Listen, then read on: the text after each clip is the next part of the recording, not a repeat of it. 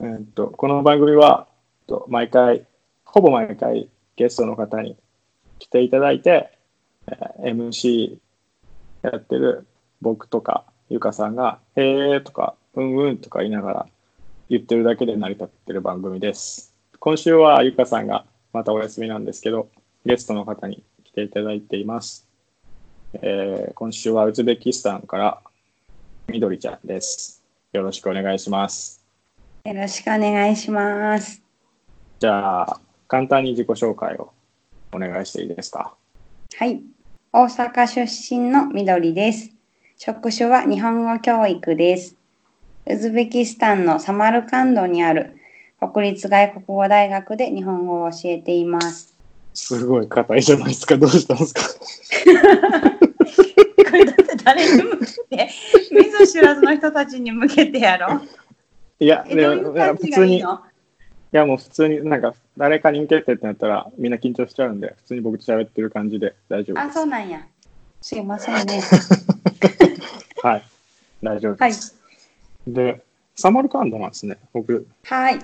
どっかえ首都じゃない地方やと思ってたんですけど、あ、首都やない地方ですよ、サマルカンドは。いやサマルカンドって割とね有名じゃないですか。まあね、そうね。人々はサマルカンドと聞いたらきっと何？おってなるか も。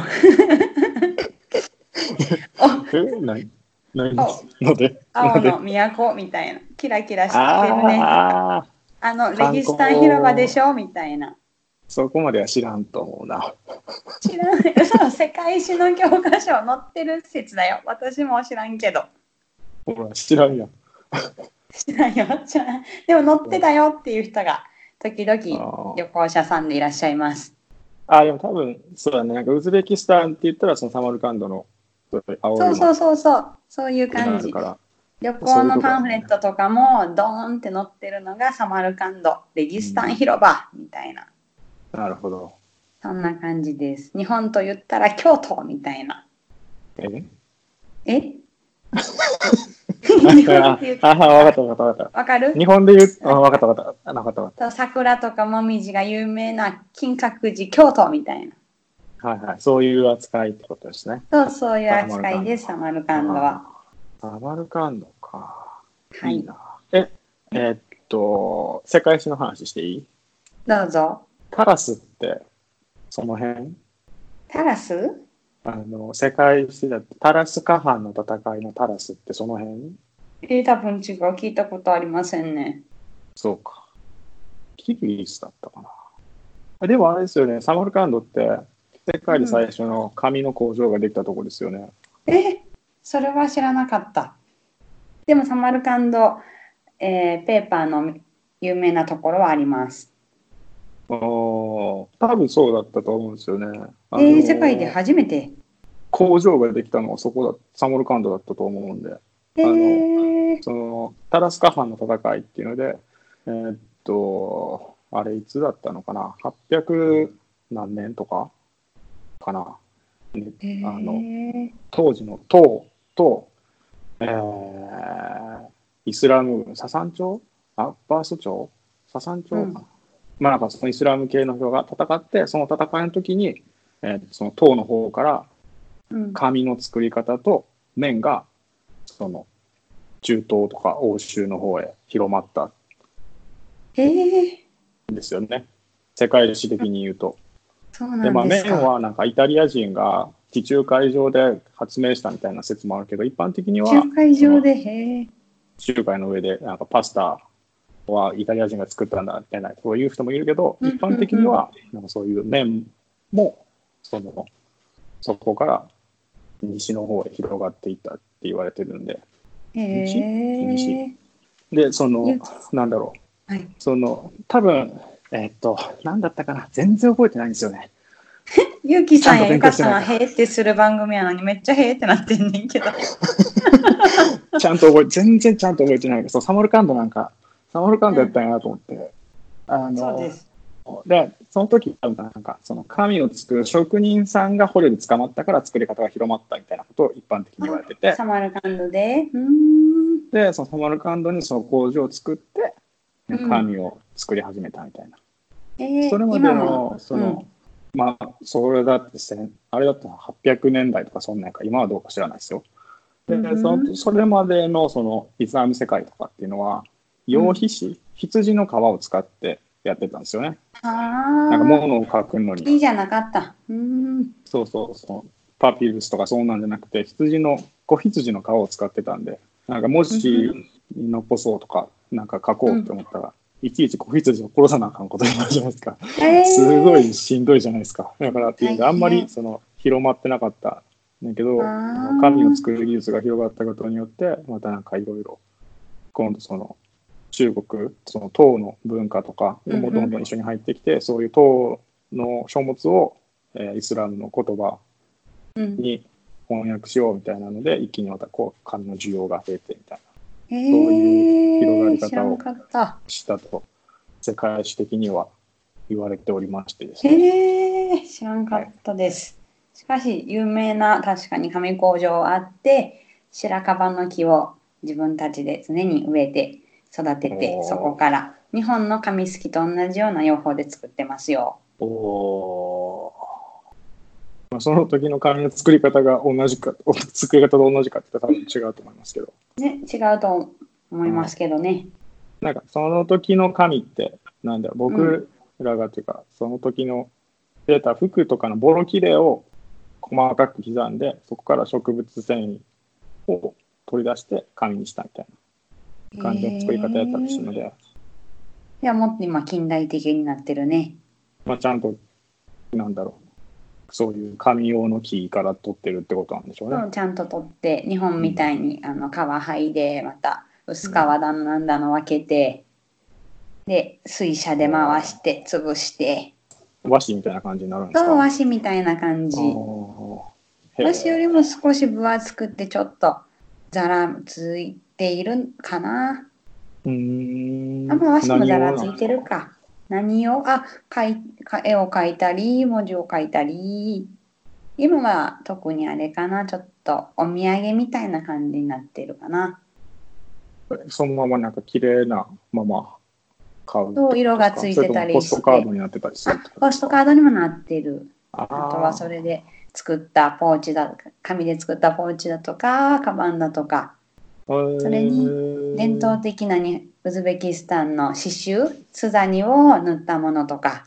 うんえそのスザニっていうのはどんなやつですか、細密細密画っていうやつですかスザニは、あのーお裁縫、裁縫みたいなあー糸で、こう、綺麗な模様をかい塗っていく。あー刺繍あパターン刺繍刺繍あーとパターンは主にパフタっていうぬあの麺ウズベキスタンの一番の主要産業ですね麺の柄とかあとはザクロおの柄とかチューリップの柄とかが一番定番あとはいろんな本当にお花だとか細かいもう本当にいろいろですね可愛い柄を ーおーかわいいのを作っ作って可ら愛っしがゃらるを作ってらっしゃるんで、これは結構ウズベキスタンの中でも地方によって特色があったりしてああ、それだけで1時間語れちちゃうかもしれないはい色色がが違う民族ごとに違う的なやつですそうかそう民族ごとにに違ったりその今言った柄も例えばザクロはウズベキスタンの中でもブハラが有名ですよとかで糸の色の染め方もいろんなところで違って西の方のヒバっていうところだと自然な香料ですごく薄い色ですよでサマルカンドになってくると布自体からすごく明るいショッキングピンクだったりとかえーそうなん特地方に特色があるんです刺繍は一言でへー刺繍と言ってもえーブハラってそのサマルカンド周辺のことなんですかなのでサマルカンドから、えー特急列車で1時間半で行けるとこですえーそうなんや。サマルカンドと同じくことですねおーあなんかすごい、ちょっと今、あの、納得したと合点がいったことがあって、ああはいのもう一回、また世界史の話していいですか どうぞあの、唐の時代に、楊貴妃とかってわかります、わかりますあの人の時代の皇帝が幻想って言って、海義元の地位かなんかすごい栄えた時代の皇帝で、うんその人が、えーっと、節度市って言って、強い武将を各地方の方に置いて、その当時はモンゴルとかの方から騎馬民族の侵入があったので、そういうのからはいはい。党を守るために置いた人が置いてたんですけど、そのポジションにいた人で、アン・ロクさんっていう人がいたんですよ。うんで、そのアン・ロクさんっていうのは、あのーお父さんがサマルカンド人で、えお母さんがトッケツっていうトルコ系の騎馬民族のええとこのお嬢さんえなんですよ。で、ロクザンっていうのが、えー、ソグド語でうん。光っていう意味で、うんふん。で、アンっていうのがブハラっていう意味なんですよ。ブハラっていうそのブハラを中国語に置き換えたらアンになったみたいな。えで、その安禄山と、えー名前もう一人忘れたな、もう一人忘れたけど、が、その安氏の乱っていうのを起こして、その当う時、んその幻想皇帝っていうのは容疑費に入れ込んでたんで、政治がめちゃくちゃなってたんで、これあかんっていうので、うんうんうんうんちょっと反乱を起こすみたいなことがあって、その反乱を起こした首謀者の一人が安禄山っていう、そのハーフの子というか、えサーモンカーンドから来てる子で、で、なんでその名字がアンっていう、ブハラ由来の言葉かっていうと、なんか中国の方だと当時は名字を持ってないと、あの召使いとか、ちょっとあんまり、あの、癒やしい身分、癒やしいまではいかなくても、あんまりいいように思われなかったんで、そう、低く見られてたんで、名字をちょっと自分たちで作ったというか、持ってきたみたいな。えー、アンって確かに中国でよくあるような名字だけどそれがボハラって意味なの知らんかった。で、なんか、なんかそういう、ソグド人系の人たちは、なんかそういう自分たちの出身の方から名字を取ってきたみたいな、中国語用の名字を持ってきたみたいなこと面白いに。なってたんじゃないかなと思いまへすけど、えー、今はどうかしらなないるけどほどね。そう。で、ソグド人ってもういないんですよね。いないですね。なんかもうい同化したというか混ざっちゃってみたいな感じですよね。そう民族構成で言えばやっぱり一番多いのはウズベク人うん、約8割でロシア人約5割5割もでタジク人タタール人カザフ人カラパク人とかかなうおーそれはそれぞれみんな違う言語を持っていらっしゃるんですかそうそれがこの国ではですねウズベク語が公用語としてあるけどその他ロシア語タジク語も母国語として話しますねでもじゅ、えー教育で面白いのはウズ語系の学校とロシア系の学校があ保育園からごめん保育園からウズベク語の保育園うんロシア語の保育園であってそうやって教育受けてくるで大学でも日本語例えば教えるにしても1年生のウズベク語のクラス2年1年生のロシア語のクラス2年生のウズベク語のクラス2年生のロシア語のクラスって分かれるえーじゃああんまりなんていうんだろうそのロシア生活では混じマっジてるかな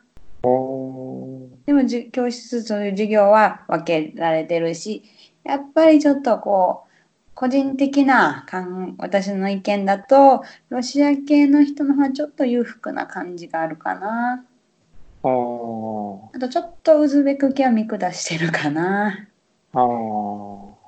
っと強気かな、ロシア系の子たち。あとファッションとかもやっぱりおしゃれ。それはなんか宗教的な差とかですかロシア系でもイスラム系のっていうんですか、そう、ロシア系でもイスラム系の人いるけど、確かに宗教的な差はあるようです。あーイスラムはやっぱりネイルもしたらいけないとか、眉毛とかも本当はあんまりいじっちゃいけないみたいな。へーでもロシア系の人たち、先生にしても学生にしてもみんなネイルするし、なんだ本当、はいはいはちょっといへー本当におしゃれな服うんうんうん着るしスカート短いんちゃうみたいなのも着ちゃうしああじゃあ割と肌の露出みたいなのも OK なんですかそうどっちかというと日本人の大学生に本当に近い感じロシア系はへえお化粧もバッチリうん別に OK なんですか OK OK なんですよ。へえ。すね、ごいでもちゃんとイスラムやったりするし よくわからない でもこの国の宗教はどの辺が深いねうん、どの辺がイスラムなんですか毎日お祈りしてますそれがですね割と緩いイスラムで一応男性の先生方は金曜日午後1時からはお祈りにうん。行かれるんですけど毎日っていうわけでは、うーん。でびっくりすることはもちろん大きなスーパーとかの中ではお酒は売らないけどそのスーパーの横にワイン、ウォッカって書かれたお店があって平気でお酒売ってたりするああ、じゃあ全然変えることは変えるんですね普通に買えますねで豚肉もうん大きな市場で売っているしでロシア系の人は豚肉も食べるえ、別に治安とか悪くないんですよね。じゃあもう悪くないですね幸いね穏やかですいや、なんか普通イスラム教とか他の、なんでキリスト教とか混ざってるところだったら、割と、はん、なんていうんだろう、争いが起こりそうなものなんですけど。ねえ、幸いにしてね、そうそう、イスラム教でもね、ほとんどスンニ派でね、正直、日本人からすると危ないんちゃうかって思うかもしれないけど、全然穏やかですね。だからそこまで、なんていうんだろう、厳格ではない感じなんでそすね。うね、ちょっと宗教観、日本にも近いかも、仏教だけど、ああ。教。会で式上げるし、みたいな。ああ。別にやっぱりミサとか、ちょっとロシア正教会のミサと、うんえーとカトリック教会のミサに行ったことがあるんだけど、そこはやっぱりそういう宗教の人ばっかり集まってくるし、うんでモスクではちゃんとその信者の方々はちゃんとこう身を清めてお祈りもしてるしケースバイケースなんだね。ケースバイケースですね割と受け入れてるのかな、うん、暴動とかはないしそもちろんデモもないええですね。はい平和ですねええな思うでえしょ自由恋愛、自由恋愛ですかあお自由恋愛恋愛はねそうえっ、とやっぱりお見合いがすごく主流だったんだけど最近特にその今言っているようなロシア系の方々自由恋愛増えてきましたねおー学生もフェイスブックで出会って結婚しました ええロシア系の学生が昨年 度あフェイスブックで出会った旦那さんとめでたく結婚しましたへーそうかと思えばかと思えばやっぱりまだお見合いがあったりだとか村では村出身の人しかダメだとかなんならこう親族婚うんうんうんじゃないとダメだとかもあるみたいそう村は厳しくて七神道まで調べるらしくってでそういうのの手間を考えると親族の方が安心だっていうので親族婚が主流らしい。うーんそういうそのれも親族婚するっていうのはなんかやっぱり同じ部族じゃないとダメみたいなそういうことですかそう同じもう村の出身じゃないとあ村村村の単位なんですか部族じゃ村なくのて単位村のそう単位村の単位で。へーうん。へーもう面白いなんかね、面白い本当にね、あの近代的なのか古代なのかわからないような不思議まな錯覚になる国です。うんちょうど変わり目なのかもしれないですね。そうですね、そうなんです。まだウズベキスタンという国になって28年ああ。独立しじゃあ。て。ソ連崩壊してからみたいな感じですか。そうそうそうです、そうです。ああ。まだ若いんですなよ、るほど国としてはね。なるほど、なるほど。大統領もまだ2代目。なるほど。そう、そんな感じ。 暑いんですか寒いんですか暑くて寒いです。今はめめっちゃ寒い今はっていうか本当は2月3月上旬うん。までがあそっか今上旬か上旬までじゃないな上旬から春の認識だけどちょうどここに3日は寒さがぶり返しててマイナスになってるででも夏。は40度なんなら超えたりもするえ、どんなイメージ盆地盆地ああそうかな盆地近いかなあじゃあ、京都的なイメージを。そんな感じ、その何せ周りに国、さらにその周りに国っていう、二重え大陸国家。あははは海から最も遠いんですよ。は。はいはいはい。で、本当に寒大陸性気候って感じ。うわ、難しいことを使ってきやがった。寒くて。 冬は寒くて、夏は暑い。おー よさくて。おーなるほどね。そんなんですわ。なのでやっぱシーズンで言うとこの今から3月4月5月6月7月上旬ぐらいもう下旬から8月、9月はもう暑くて仕方ないっていう感じですね。で9月終わってうん10月11月ちょうど良い秋だけど12月から寒っていう。うーん。それって僕単純に思うんですけど、うんその、なんですか、暖房とか冷房の仕方って家どんな感じの設計になってるんですかそうそれがまた首都とサマルカンドで違ってくるんですけどはい大体建物自体は全部レンガで作られててえっと、サマルカンドの方はですかあたしそれは多分タシケントもどっちもウですズかベあベキースタスンがの首都もベースは多分レンガですレねンガで。はあはあはあレンガで作られててタシケントの場合はあのなんて言ったら分かりやすいかスチーム暖房そういうのが部屋に必ず備えられてて大体マンション一括で管理されててマンション例えば5階建てだと5階から1階まで全部そのスチーム暖房の水が循環して回ってるみたいなはあはあはあはで冬はあったかいうんただ残念なことにサマルカンドに関してはそのスチーム暖房がなくてただただ寒いあ。あ、じゃあ、いっぱい身につける感じで。そうそうそうそうそうそう私私引っ越しをして前の家がすごく小さかったんだけど幸いにしてちょっと大きなお家に引っ越せたんですキッチンとあうのんベッドルーム別みたいな、ただベッドルーム寒すぎて結局キッチンで寝てるっていうえどういうことですかキッチンで引いたいて寝てるんですか キッチンって何そ引いたいて暖炉みたいにして寝てるってことですかうそう例えばキッチンで料理した後ってあったかいからそのままこうあったかい空気のまま寝れるまたはシャワー浴びた浴びてる途中中ずっとガスあのキッチンのガスコンロつけておいうんうんて部屋温めておいてシャワー浴びた後あったかいって気持ちになって火消して寝るみたいなうん。あのねそう本当サマルカンドに暮らすって結構大変なんですよ。観光地として栄えていてきっとホテルで暮らされる方々は気持ちよく過ごして寝れると思うんですけどはいはいそのホテルを成り立たせるために突然の停電は当たり前停電なら私あもーさらにと同じ漏れなく水も止まるよみたいなあ全 部そのホテルに優先される。そうそうホテルに優先されるの。へーで首都と違ってまだ追いついてないなって思うのが先にこの期間停電しますよとか水止まりますよっていうのがない。あもうー朝起きて顔洗おうあ水出えへんみたいへえ。な。では自家発電とかそういうあれじゃないんですね。へー何何自家発電とかそういう設備をつけてるわけじゃないんねですね。本当に晴天続くからねそういう自家発電とかソーラーパネルとか絶対いいと思うけどねえ、ウズベクって社会主義でしたっけ社会主義国家です。ああ、社会主義か。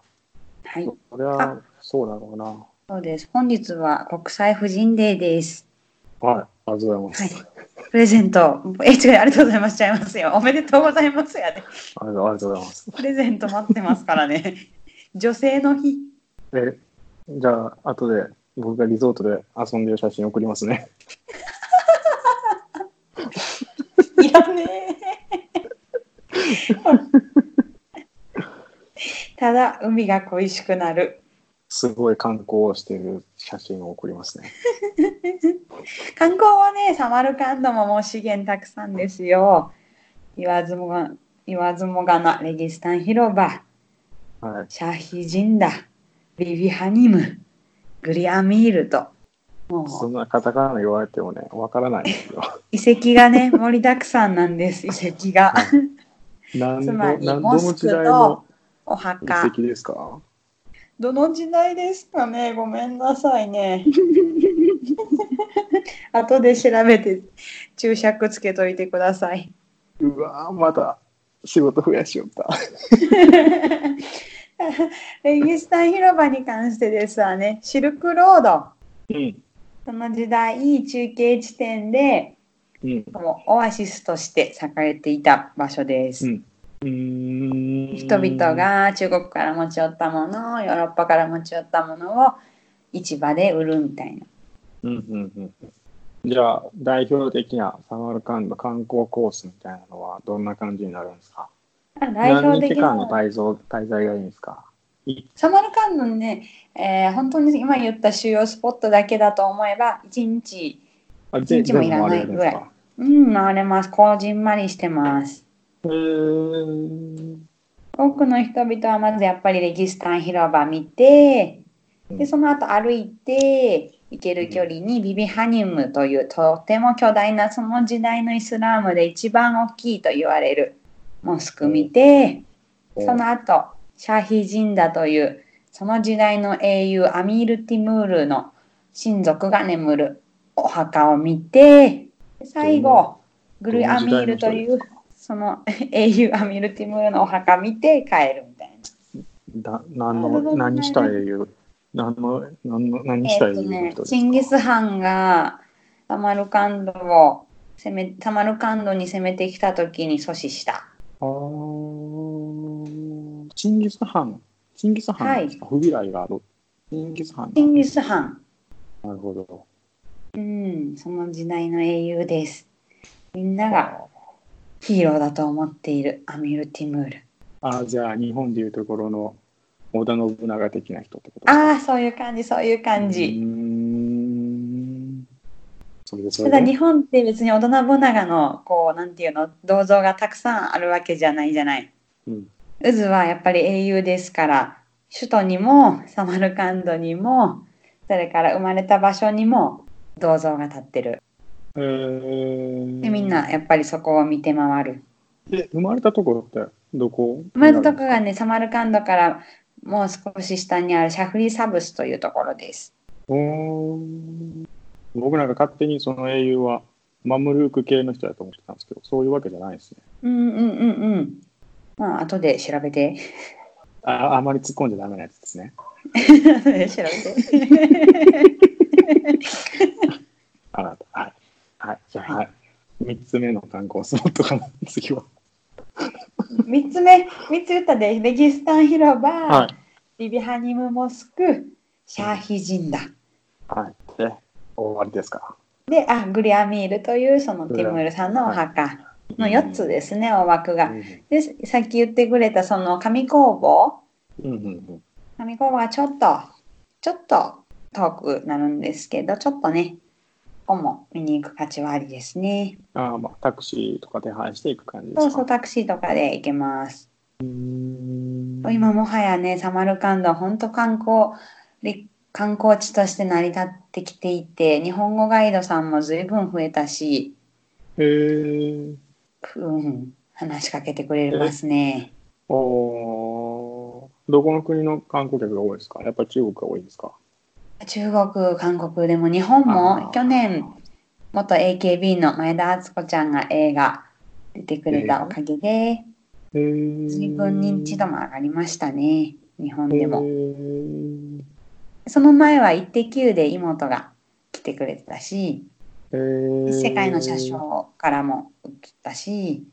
えーそうそう去年はねウズベキスタンと日本は本当にホットでしたね非常に。今年もホットのはずが、ね、巷は騒がせる、